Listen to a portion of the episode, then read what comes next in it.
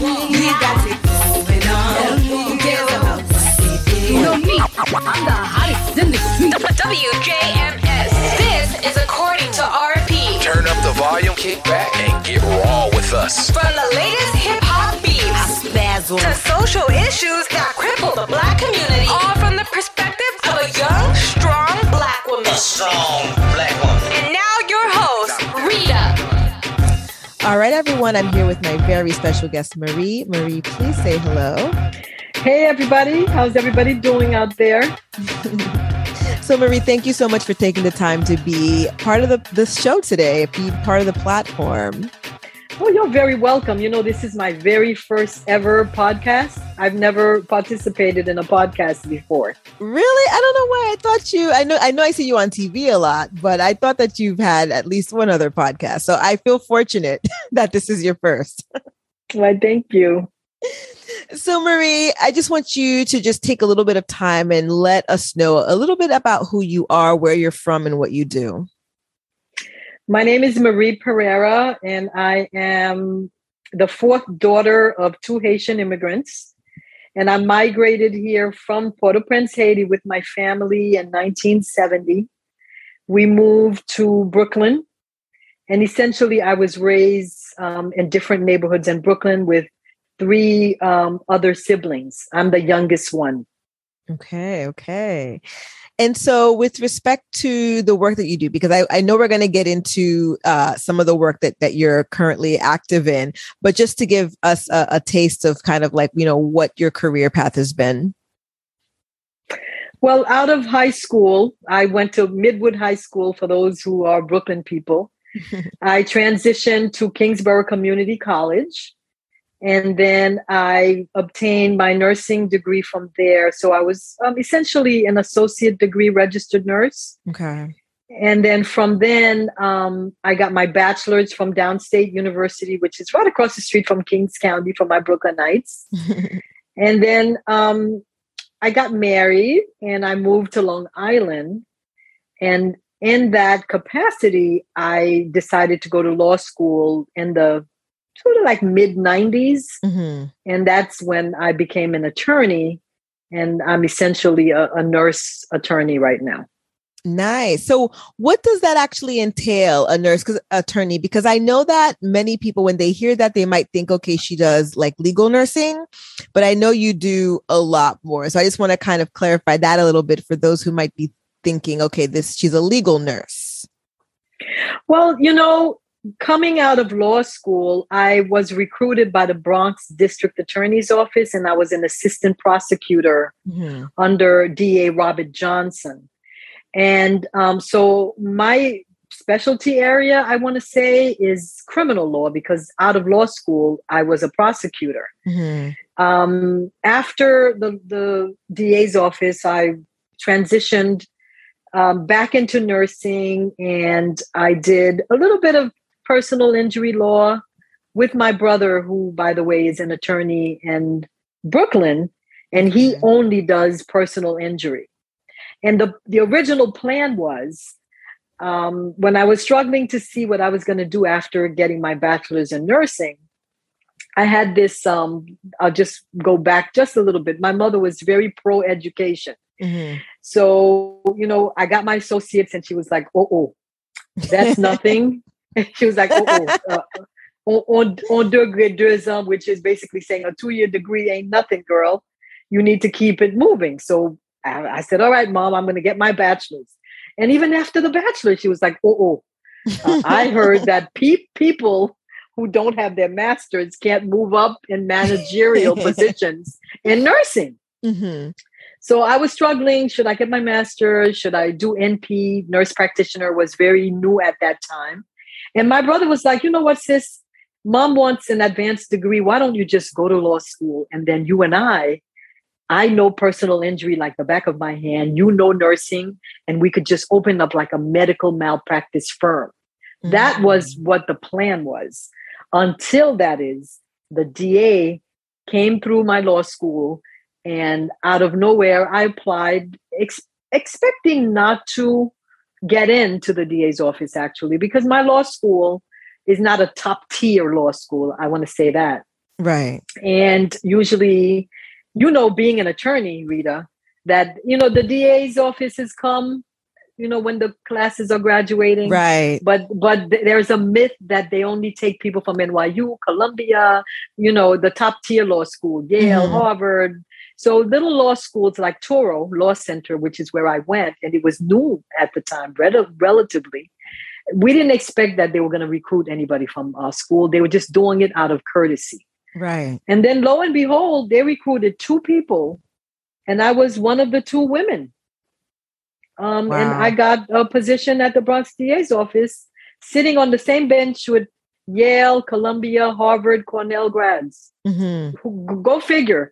That that's another inspiration. Also, Right. don't let people make you believe because you took a certain path um, after high school that it can't happen for you unless you're an Ivy League. I went to Kingsborough, girl. All right. Right. And I went to downstate and I was uh, just a regular nurse. And I, I didn't graduate like with a four point gazillion GPA. Mhm. Let's just say that. So people out here, you know, they have you thinking, you know, there's something in a box that you need to follow. And if you didn't do that, then it's over for you. Not Right. true. Not true. Cause I was sitting, like I said, right there with those people from Harvard and Yale. I actually took the same bar they did. Some of them didn't even pass the first time. I did.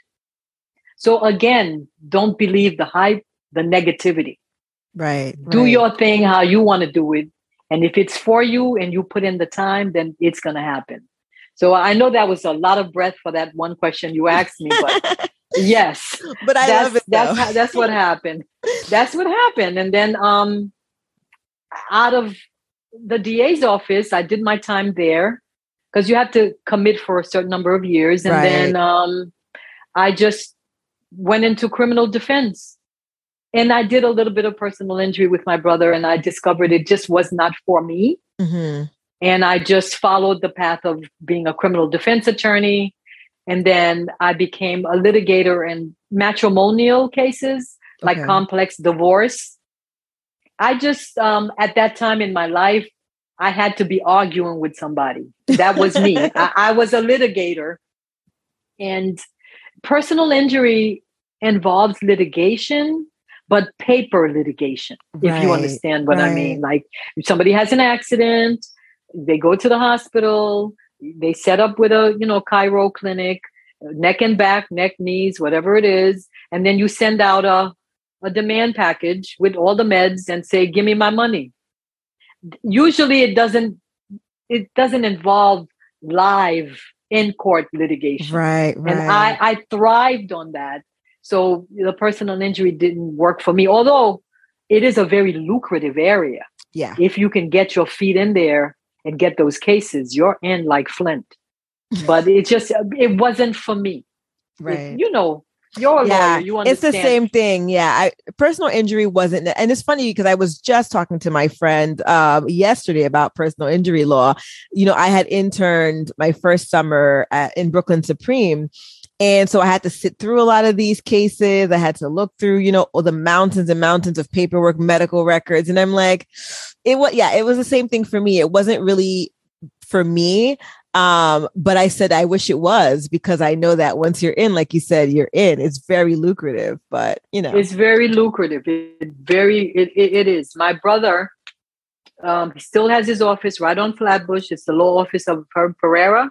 Mhm. and we we ended up coming to a compromise um and i had space in his office and i still have space in his office Mhm. and that's what we do i i do my thing he does his thing and we agree to disagree because the personal injury as lucrative as it is is not my passion right, right. so Okay. So I know that you are doing a lot of work in the immigration space. In fact, that's kind of how we got connected is through um, you know, immigration type work with the migrants, um, with the migrant issue as recent as what it was what August 2021 with the Del Rio, Texas Mhm. um, situation. And so I want to kind of talk a little bit about that work because it was it's very important work. And i think that you know a lot of the news coverage has kind of shifted to other groups and many are wondering you know what's going on with the haitians. Has there been any updates? Like what's happening? Are there still people coming in through the borders? Like what is going on? There are still people coming in through the borders. And just to circle back to explain how I got involved. Um, let me just say, I, I, never want any to represent myself as some immigration expert, mm-hmm. even though sometimes when I appear on some network news, they will say immigration expert. I always try to speak to the producer to say, please don't represent me as an expert because I'm surely not an expert. I'm just somebody who is passionate about human rights for all right. immigrants and I happen to be a child of immigrants. So my heart has a special soft spot for Haitian immigrants mm-hmm. who I see are being mistreated because of the current system that manages immigrants. Mm-hmm. So I um, saw what was going on under the Del Rios Bridge, and I was so hurt and so angry. I did a little video at home, and there were some people who at that time qualified for TPS but who maybe didn't have it. And I said, if you qualify for TPS, I will do the TPS for you. I will assist you to do it. And all you have to do is pay the immigration fee. And um, I'll help you do the TPS, temporary protective status, and get your work authorization without a legal fee. Mm-hmm. Um, and my daughter, who had a pretty decent Twitter following at the time, said, Mom, I'm going to put this on my Twitter. And she did. And the little video I made from my living room went viral. And from then, I received a call from different media outlets who wanted to know who I was, why I was doing this, what did I feel about the injustice and the inhumane treatment the migrants were getting under the Del Rios Bridge, and would I come on their program to talk about it? That's how this whole network television thing evolved out of um, an effort to try to provide some free services to people. And um, it just, that's what I do. I still provide that service because although there are non for profits um, that do do it on a walk in basis, there is so much need and not enough attorneys and funding right. that a lot of people were on long waiting lists and they just were not getting their papers done in a timely manner. So what I do is I work um, on a one by one basis. I eventually ended up opening up a non-for-profit 501c3 organization called Haitian Immigration Project, okay. HIP for short. And it's relatively new. I don't even have like a website for it yet up but I opened it, and my goal is to recruit attorneys and non attorneys to provide services, narrowing it down to who qualifies for TPS, who qualifies for a work permit. Let's get you temporarily legal here and let's get you working. That's m- the focus of, of HIP.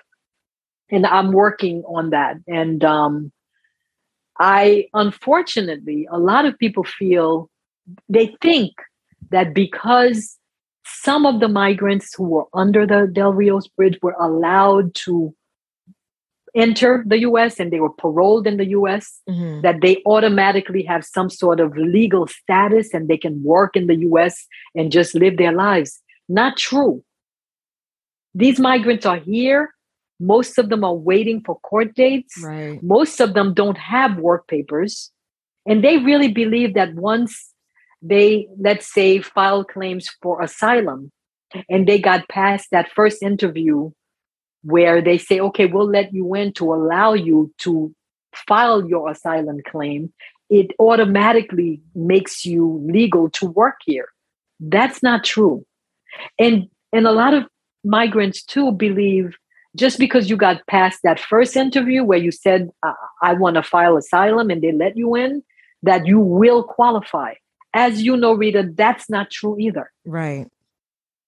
And what I believe is, yeah, a lot of the people who were paroled into um, the US, they when I say they, the Biden administration and, and Homeland Security, they let them in because the optics at that moment, as you know, was so terrible. And the mm-hmm. outrage was so intense globally that they had to do something. So they ended up paroling a lot of people in, but they sent a lot of people back quietly on those night flights that Right, nobody was there to. Right. But those who are here are just in limbo. They're not allowed to work. And they referred some of them to non for profits who would help them apply for asylum. But there's such a demand and not enough attorneys. A lot of them are just really wasting being hosted by family members, living marginally with no means. And they're suffering, and that's what's happening to the Haitians who were under the Del Rios Bridge. If they they have family, some of them have family, supportive family, but they're still not allowed to to work here legally. Right. And I know that that has caused a lot of issues, you know, with uh, the groups that we had worked with, um, you know, la- last year in particular, like right after the, the, the, the, um, the crisis, I, I would call it at the border. You know, we had a lot of individuals who were going to stay with family members, but again, there's no real support, right? So at Mhm. some point, the family members, it's kind of like, well, you know, how long are you going to be here as a, as my ward, right? Because there's no state funding, there's there's no real services um, to assist them, and so I know I had some of the migrants who were feeling as if their host family were resenting the fact that they're even there, right? So it caused a lot a lot of issues, and I think that the one thing that you you you said.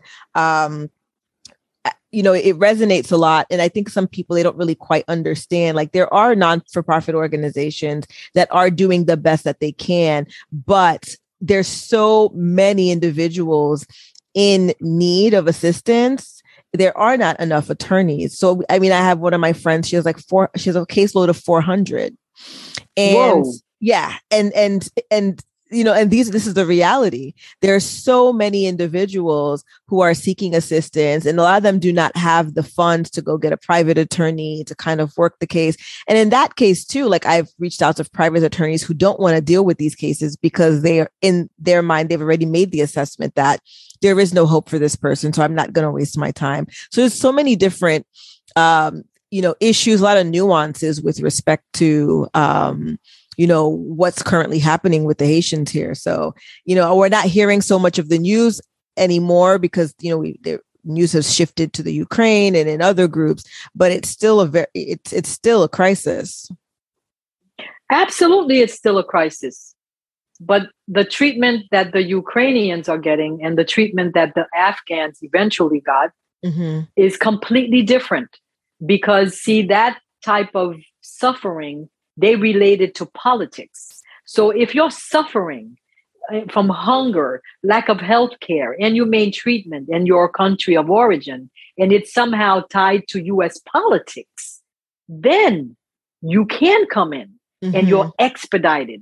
Then they give you humanitarian parole. Then they allow you to work. And then you have Airbnb offering host beds. right. Then you have them giving you life coaching, insurance, housing. You you get off the situation where you are and you land in the US and it's like you're not depending on a host family to feed you because Mhm. America essentially is welcoming you with open arms and all the different resources that's necessary to help you move on with your life here. That's not the case with Haitians, but it is the case with Afghanistan, with people from Af- Afghanistan and Ukrainians. And I'm not saying that they don't deserve that, Mhm. but to me, suffering is suffering. Whether or not it's because of communism and politics with the US and the, you- the going back and forth, it's still suffering. right. So, why the different disparate treatment? You know, it's funny because I know many people ask that question, and there have been many different responses to that. And one of the most uh, popular responses I think I've heard is the fact that, you know, uh, the Haitians and those who I guess crossed the border illegally did so illegally, whereas the Afghans and the Ukrainians, in a sense, were brought over here. Like they did not attempt to cross a border. They were actually flown into the United States, um, flown out of their current, you know, situations, they're suffering. And, and that's why I guess there is this red carpet treatment for them because they quote unquote ended up here the right way as opposed to you know the haitians mexicans and the others that you know end up crossing these borders um you know quote unquote illegally. So i mean what would be your response to that? Because that is a popular uh response that i've heard and it you know circles you know throughout the the the interwebs as i call it that there is the differences in the way that they entered. My answer would be something that some would say is infantile and ignorant, Mm-hmm. but that is really the way I feel. Suffering is suffering. It doesn't matter if the Ukrainians are suffering because uh, Putin dropped a bomb, or the Haitians are suffering because there are gangs, raping, kidnappings, and hunger, poverty, no access to Mhm. healthcare. It is still the same body suffering. So it doesn't matter what the cause of the suffering is. Suffering is suffering. And people Right. who suffer need to get assistance because we're human beings. So to turn away somebody who is bleeding because maybe they were walking to work and they were kidnapped and kidnappers uh, robbed them or looted their place of business, raped them, or you have a rape victim that was raped by uh, Ukrainian uh, Russian soldiers who invaded Ukraine and dropped a bomb, and uh, uh, their leg is amputated, but the Haitian leg is amputated too. Amputation is amputation. Suffering is suffering. So to me, I don't even care who came in legally and who did not. They're all fleeing oppression, pain, right and suffering. That's how I see it. And I know it, it just sounds not political, very infantile. You, you know, that's just like a childish way to look at it. But I guess my heart is pure like a child. And when I see somebody suffering, I just see suffering. I don't see, oh, you came from Ukraine. Oh, I see. Oh, you know, we're beefing with Russia. Uh, we want to, you know, enforce democracy. And okay, you can come in. But but the Haitians who are suffering the same way, sometimes even worse, when they come in, it's a it's a different treatment. Suffering is suffering, Rita. yeah That's how I see it. Yeah. No, it's true. And I, I think when you look at it from a human rights perspective and a you know human perspective, uh, you know, one would take your position, right? I think the problem is that many people are seeing it through a political lens. Mm-hmm. And so it in a sense kind of numbs their, you know, their empathy in a sense, right? Or whatever empathy they would have had or whatever sympathy, it numbs them to an extent because they're only seeing it black and white. And in, in reality, these issues are not black and white issues. they're not black and white issues. And maybe because I am a child of two Haitian parents who didn't flee because of any political oppression or anything like that. We just Mhm. came here in the 70s because it was the trend and we were just looking Right. for the American dream. But at the end of the day, I'm Haitian with Haitian blood running through my veins. So when I see Haitian people suffering, it, it resonates hard Mhm. with me. And to me, my people suffering because of natural disasters, political corruption, uh, interference from outside sources like Americans for years with Haitian growth. I I feel a way that Haitians need to be helped, just like people from situations where it's political. Mhm. They deserve humanity too, like you said.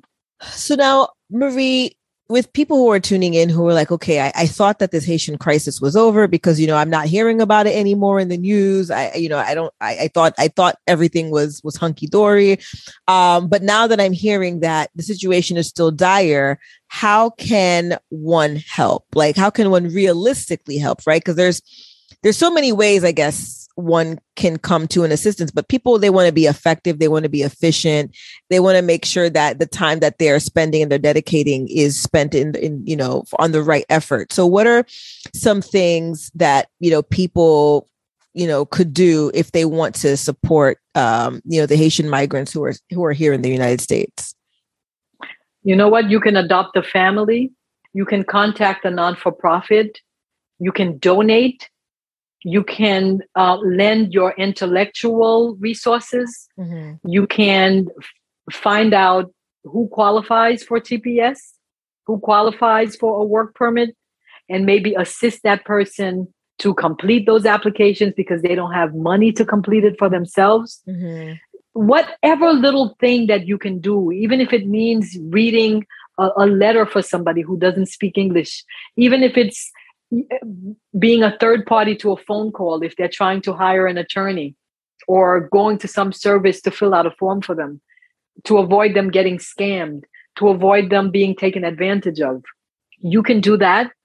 It's just not a lot that legally if the person is here and they don't qualify for TPS and they don't qualify for asylum we just have to wait until there's some type of immigration reform, some type of decision or executive order by the existing administration Mhm. to allow them to come in on a humanitarian basis and allow them to work. Oh boy, so much, so much. There's there's a lot there, right? There's a lot there, and I think that it's good for us to, I guess, highlight the fact that this issue is still ongoing. Nothing has been resolved, but I do like the approach in terms of how we can help. In terms of um you know hosting a family assisting a family that's current that's currently a host family right to be able to provide for the migrants that they're hosting i think a lot of people uh, might bypass that and they'll always think okay legally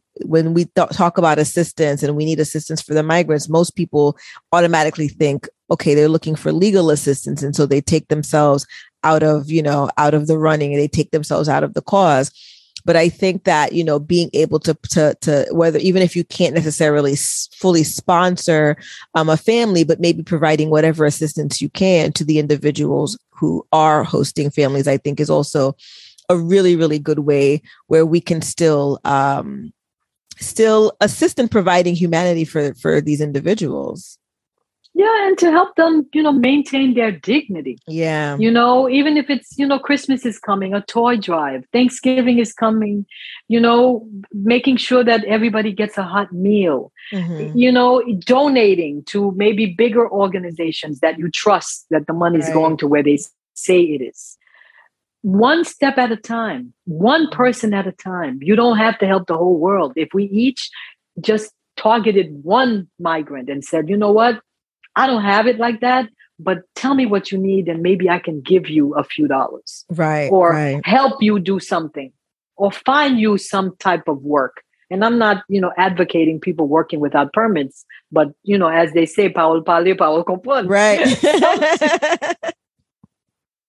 You know what I mean? I mean, because it's not like they're not willing to work. right. Well, maybe they could volunteer their services to you and you could say thank you in response, if that's how you want to look at it. Right. But people are looking to work. They're calling me all the time. They're looking for babysitting services, Mhm. housekeeping services, but then, you know, they're not working. Right. They're not, they don't have authorization to work. So technically, if you hire them and pay them because of what they're doing, it is sort of violating the law. But if somebody's helping you and you just want to say thank you for your help, that's another that's a whole other story. Right. So maybe, right. you know, we can look at it that way.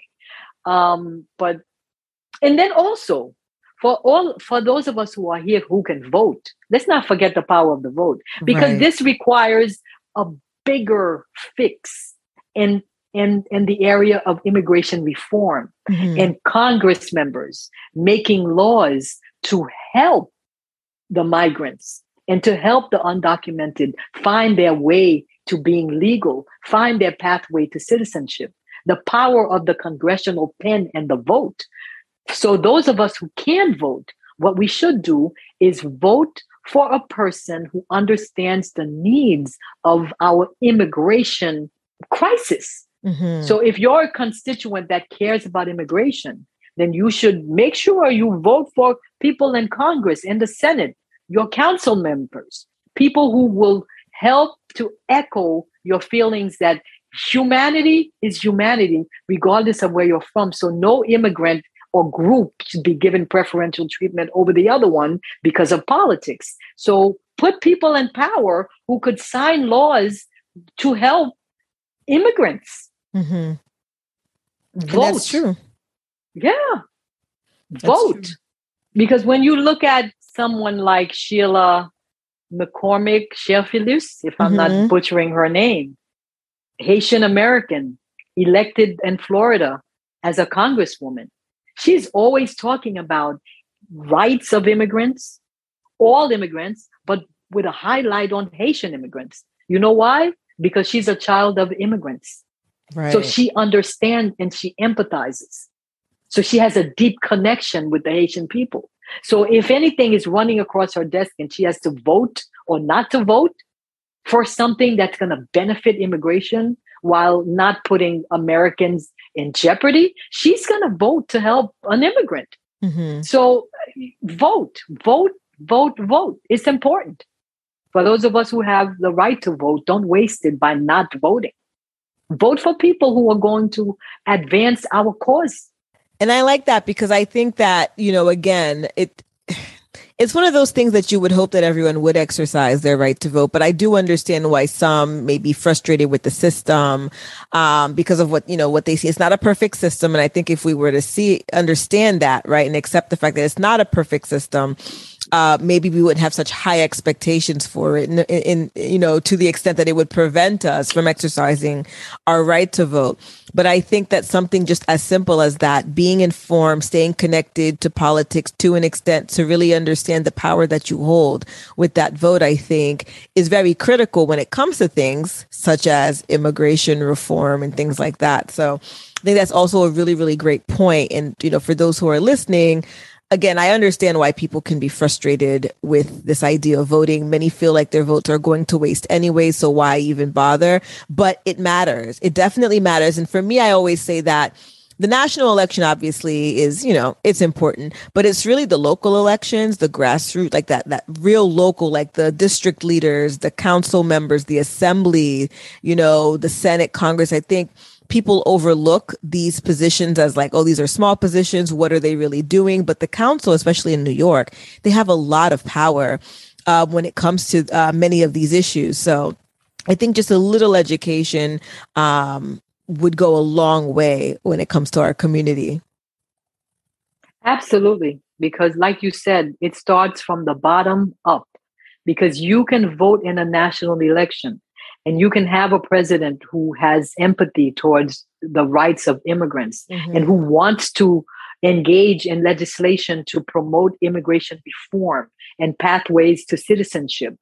And you have a Congress who's not in line with that mission, they will be blocked from in, in, enacting anything that's permanent.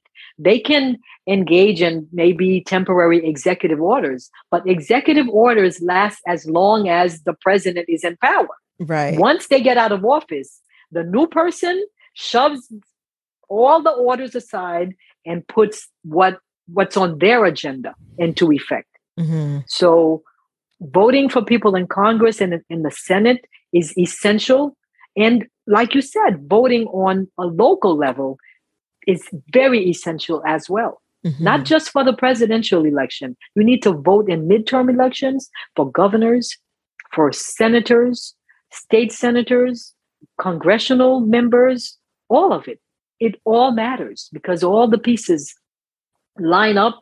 And if you're on top and the people who are on the bottom don't agree with you, they can stifle you to no end. hmm Very, very layered, very, very layered, these topics of ours. So I wanted to circle back a little bit myself with respect to, you know, all of the accomplishments and all the work that you've done. So it, you know, I don't, some of you guys have tuned in last week and you guys know that this month, well, we're in the month this is uh, you know october now but that september was self improvement month. And you know many people were really interested in that topic because i think that we are in an age where you know, I think I feel like everyone to some extent is looking to improve themselves in some way, shape, or form. And listening to just your journey, um, I think is very inspiring for those who are, you know, really on this journey to self improvement. And a lot of times when we think of self improvement, we see it as such a daunting task. A lot of us don't really um, see the journey as a step by step. It's kind of like, where's the final destination? And if we, you know, make one wrong turn, we, you know, we find that it's over. Right. And so I think that, you know, when you were talking about how you started off at Kingsborough and then you went off, you know, to downstate, and then I was like, these are like what I like to call like the marginal steps to getting to greatness. And so, you know, I wanted to kind of circle back and talk to you more about your journey in, in through the lens of this self improvement. Um, you know, what is the mindset? You know, what mindset do you have when you think about moving to the next level? Because you were a nurse, then you know you became an attorney, and then you know there were different routes through the you know the uh, attorney uh, um, journey that you took, you know, thinking you were going into personal injury, then really getting into the criminal law and then criminal defense and things like that. And then now, even though, you know, you don't, you may not deem yourself to be an immigration expert, I've seen the work that you've done. You know, I follow you um, on social media and part of some of the groups that you're in, and you are a, a, a staunch advocate for immigration rights and you're doing your part in the community. And I would think that there had to be like steps to self improvement that you took in order to achieve all of these milestones. So if you could just talk to us about like what your process was like, just so that if somebody who's tuning in is like, wow, like Marie was able to do all of this, like, you know, I want to improve myself, but I don't really know how. First, you just have to remove the negative sayings and and your head and people around you who say that you can't do it. Because if I had listened uh, to people, I would not even have gone to college because out of high school, even though I was a, a pretty decent student, I was never told by a counselor to even take the SATs. Can you imagine? I never took the SATs. Wow. I, I never had a guidance counselor back then who sat me down to say, take your SATs, that's how you get into university and have you and and and what what have you. So I I went to Kingsborough and I just knew in my head that because of you know what I've what I'd seen growing up, I needed a job where there was a lot of issues with inflation and economic disaster during that time when I was growing up and graduating from high school. I just wanted a job that I could always be employed. That was very important to me. Mm-hmm. I had an economic fear of being unemployed. So I, I, I did that. And then I, I realized because I had a mother that was always pushing me, like I said earlier, mm-hmm. that I, it's okay if you don't go to an Ivy League school. You could go to a CUNY school, you can go to a school that's not top tier. And once you get there, work hard and be outstanding in your rank and be noticed, which is what I did. So I took my community college. I went to downstate. I went to Touro. I studied very hard in law school and I made myself stand out. Mm-hmm. You don't have to, you know, come from Ivy League to achieve Ivy League type accomplishments. As long as you work hard and you make yourself stand out, then you'll emerge a star. I don't know if what I'm saying makes sense. No, it makes a at, lot of sense. It makes a lot of yeah, sense. Because at the end of the day, I made it to the DA's office. And uh, not too many people came from I, I other, other than top tier law schools. Mm-hmm. So that didn't bother me. And even when I made the decision to go to law school, even though I had the plan to go into um, practice with my brother, people were saying, Oh, you're never going to get a job. There are too many lawyers. You're not going to pass the bar. And then something happened. I was married at the time, but I had a um, a, a, pregnancy that was not, you know, in the plan for my first year of law school. Mm-hmm. People said, "Oh, you're pregnant. Oh, you're going to have to drop out." You know what? You just need to work hard. Remain spiritual, pray, set a plan, and work for it. Not just to say, I want, but you have to put in the work. Right. I believe you can be anything you want if you put in the work, do the research. And that's that. I never, I mean, other than, you know, classes and law school for immigration, I never worked as an immigration attorney, Mhm. but I do watch the news, I read, and I know what TPS is. I have friends who are immigration experts. So I network with them and I say, hey, how do you do a TPS? I've never done one before. You've done it, right? So you walk to that person's office, you sit down, you grab a book, you look at the form, you read it. If there's a law within the form you don't understand, you read that too. You enrich yourself. Look for resources, networking, but don't just mooch off people. Make it make sense to you too. So now it's nothing crazy, but I could definitely do a TPS and help somebody out. I could do a work authorization and help somebody out. And that just all I had to teach myself that with the help of friends and, and a support system. Mhm.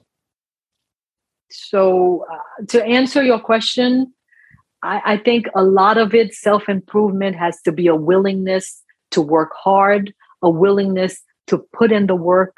Like my mom always says, shita suban, sit on the bench and study because nothing is just going to be given to you in life. You have to work. So, with respect to self improvement, it sounds like a lot of it really is, like you had said, the willingness, right? To put in the hard work and to really be dedicated. I think that so many people, you know, they want the results, but they don't want to put in the work. And I think that might be where. I guess when we think about self improvement, where people get frustrated because I guess they think that, you know, life is just easy, right? And things could just be handed to them without putting that hard work and dedication in. But I love, you know, your story again because it shows that you, you know, if there's something that you wanted, you went after it, but you didn't have any expectations that things would just fall into your lap. You put in the hard work, you put in the study time, and you took the steps to enrich yourself to then improve yourself. So I think that everything you said is spot on when it comes to what self improvement truly is. I, you know what? There's nothing is given to you. For everything you are, you need to study your craft. Mhm. And that's that. And it involves getting up and showing up. Doesn't matter how cold it is. So um, I think what I was saying is I, I have um, a daughter. She's in an RT program, a respiratory therapy program, and it's Mhm. very intense. She has to be at her clinical site by 7:30. It's usually in Manhattan. We live out in Nassau County, so she has to really, you know, be on her way by like 5:30 in the morning. And it's a jarring shock for her because she's not a morning person. Mhm. And you know, when she comes in and she's tired, and I, you know, she complains and says, "Oh, mom, I'm so tired." And I say, "But, but Tam, when you go on the highway, there's always like a, a traffic jam, right? Because other people are outside too. And when you show up at the hospital, people are there, right? So you're not the only one doing it. For everyone you see that has a stethoscope around their neck and a name tag, they studied hard to get to where they are Mhm. to earn a degree, to pass the licensing examinations, and to be where they are. So you just have to do what you got to do. Do what you do. Be be happy that at least you have a car. You started. It's nice and warm, and you're driving. Because some people have to drive from our house to outside of the gate where we live, catch a bus to Jamaica Station, and then do a train back and forth. At least you're driving. So I, I don't want to hear no complaints. You want something, you work for it. And that's that. Same thing. You know what law school was like. You know what studying for that bar was like. You know what undergrad was like. Don't nobody give us nothing out here. Right. You just need to study and work, count your blessings, and keep it moving. Nothing comes easy. I think what I'm hearing too from everything that you've said is also the gratitude piece. I think a lot of times we fail to show gratitude, even little things. Like you said, you're lucky that you have a car that you're able to travel to work, whereas other people are waking up at 3 a.m. just to get to the same job, right? So I think that gratitude also goes a long way when we're thinking about self improvement. And I think also just giving ourselves grace uh, understanding that it is a journey, it's a process. It's not, you know, you start and then you expect to be at the finish line the next day. So I think that also helps because I think a lot of times people are interested in doing better, but they're just so easily knocked off because of one little mistake or maybe because they fell once and they you know they don't understand the concept of getting back up again so i think that showing yourself grace is another thing that people should think about when they're on their journey of self-improvement as well Absolutely. And and you know what they say about age too? It's nothing but a number. right I don't care. You know matter how old you are, you can you can become what you want to become. As long as your intellect and your health is intact, you can do it. So just because you're maybe 30 and you don't have an undergrad degree doesn't mean it's over for you. right Or even 40 or even 50. You can do it as long as you apply yourself. And like you said, give yourself a little bit of grace, but you have to put in the work too, because nothing comes without a price. You have to be able to show up and apply yourself, be consistent about it. And everyone you see out here with a position, with a degree, following their dreams, pursuing, they're putting in the work. I, I think, you know, in today's generation, it's not like it was when I was growing up. Because at the end of the day, didn't nobody buy me a car when I was going to Kingsborough. I used to catch the B49 and be out there all day walking. I didn't even have a car. Kids today, we give them everything right and they're still complaining about what they can and cannot do. I didn't have, my mother gave me prayers and she sheltered me and she gave me money for the train and money for lunch and money to buy clothes. But that's all she could do for me. She didn't speak English. She was working as a housekeeper, uh, a nurse's aide. Her English wasn't long. She couldn't read an essay for me, edit anything, fill out an application, nothing for me. And we and I still got to be where I am.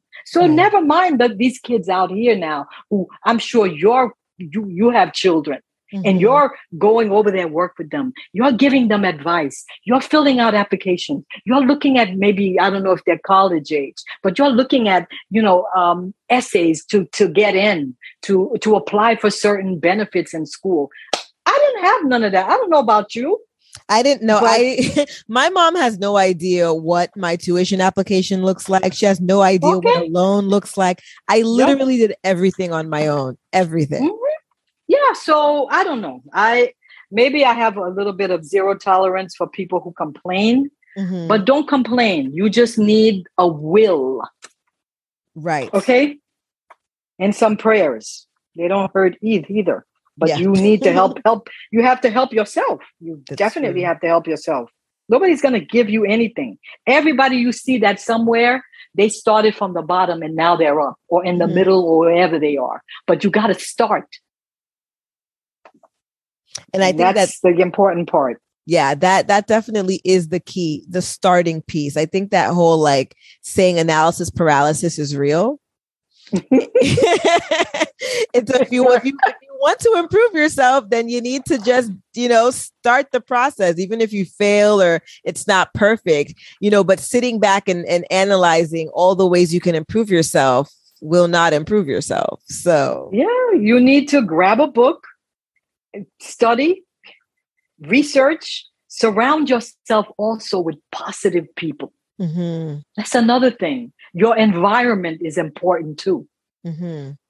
If you're, you know, if you want to improve yourself and be somewhere and you're hanging around with a bunch of people, then I'm not talking about just kids. Adults, you know, stifle themselves too by Right. surrounding themselves themselves with negativity mhm. that'll knock you down too. Surround yourself with people who are like minded visionaries and who can help you. network with positive people. Mhm. People like me and you, what we're doing now. These things matter. Yeah. They really do. And I think that a lot of times we underestimate how our environment can really take it, you know, make an impact on our way of thinking. And then our way of thinking informs the way that we move. So I think mm-hmm. that's really, really important.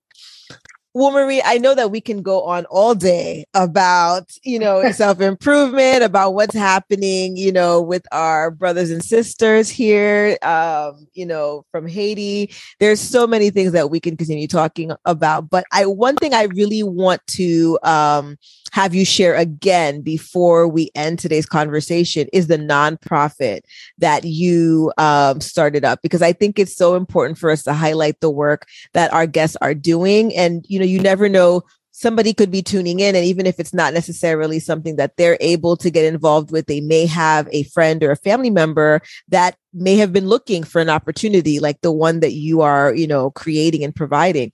So if you could just share with us um, your the, name of your nonprofit and then how people can also get in contact with you. They may have questions based on what you've you know said today. Maybe they want you to be on their podcast. Maybe they want you to be on their you know television special. There's so many opportunities and i i want to make sure that your contact information is shared Well, the nonprofit is Haiti Immigration Project.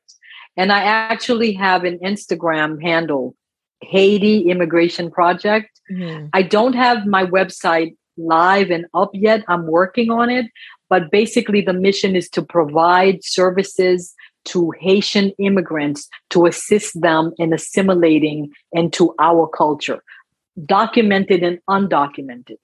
And I'm going to be doing fundraisings. I'm going to be at holding workshops and really teaching people how to fill out the immigration forms to empower themselves. Because at the end of the day, you do not need to be an attorney to represent yourself in an immigration case. And most of it is very paper intensive. So if you could learn how to do simple, not complicated immigration petitions, but a TPS and a work permit is a start. If you're willing to learn, whether you're a lawyer, you're a law student, somebody's neighbor, or you just want to do it for a family member, you can contact me and I'll walk you through it.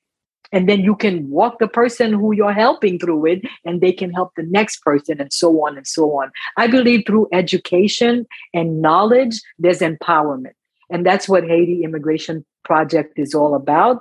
Anybody who wants to reach me you can just call me. I prefer you text me on my cell. The number is 516 263 9089 shoot me a text and then I'll set up a conference call with you with a question, an inquiry, and that is that.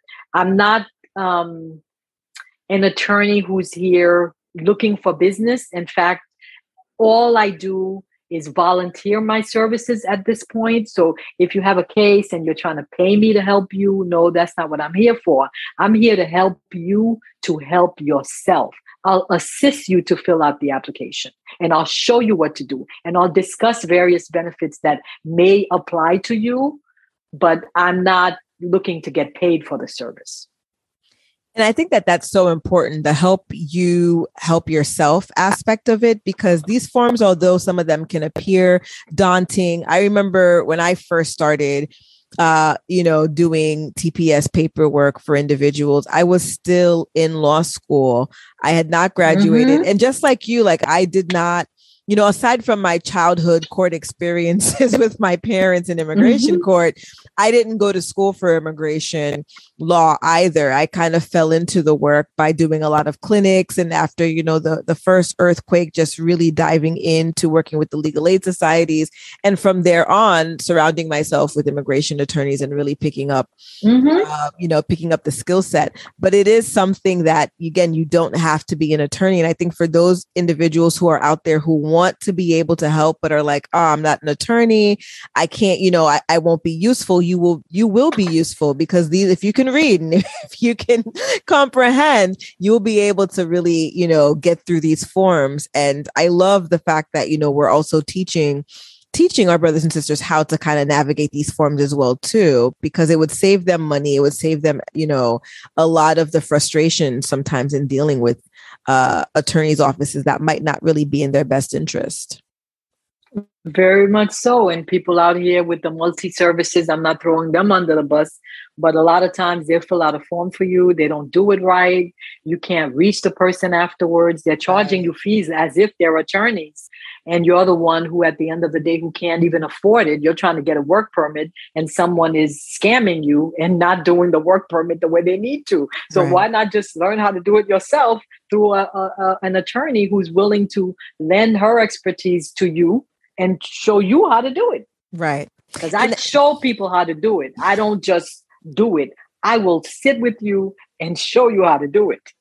and i think that that this all still ties back into that self-improvement stuff right because you know Mhm. you need the assistance you want to improve your yourself and your condition sometimes you have to put in the work. And so that expectation of somebody else will do it for me you can't get very far in life if that's the mentality. So the fact again i love the fact that you're teaching people to to do things for themselves. And i think if you are wanting to better your circumstance better yourself it behooves of you to you know to take the instruction right? To to, to get the skill set. So I, it all falls in my mind i'm like this is all full circle. You're right. You're absolutely right.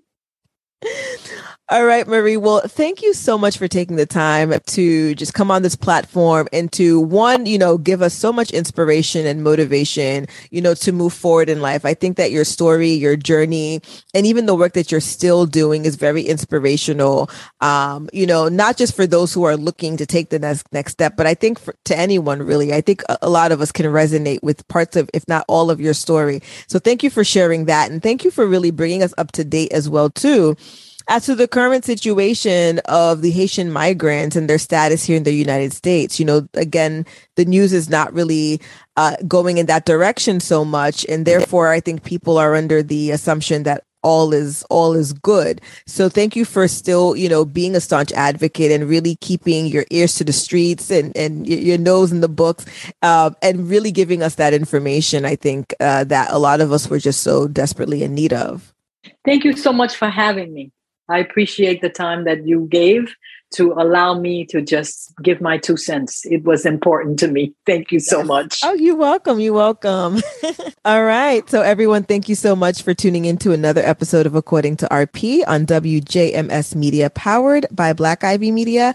It's your girl, Rita Pierre, your host, and I will talk to you guys next week. You were listening to According to RP on WJMS Radio. About time you tuned in. Tune in each and every Sunday. Can't wait to come back. 7 p.m. Eastern Standard Time. It's all online. WJMS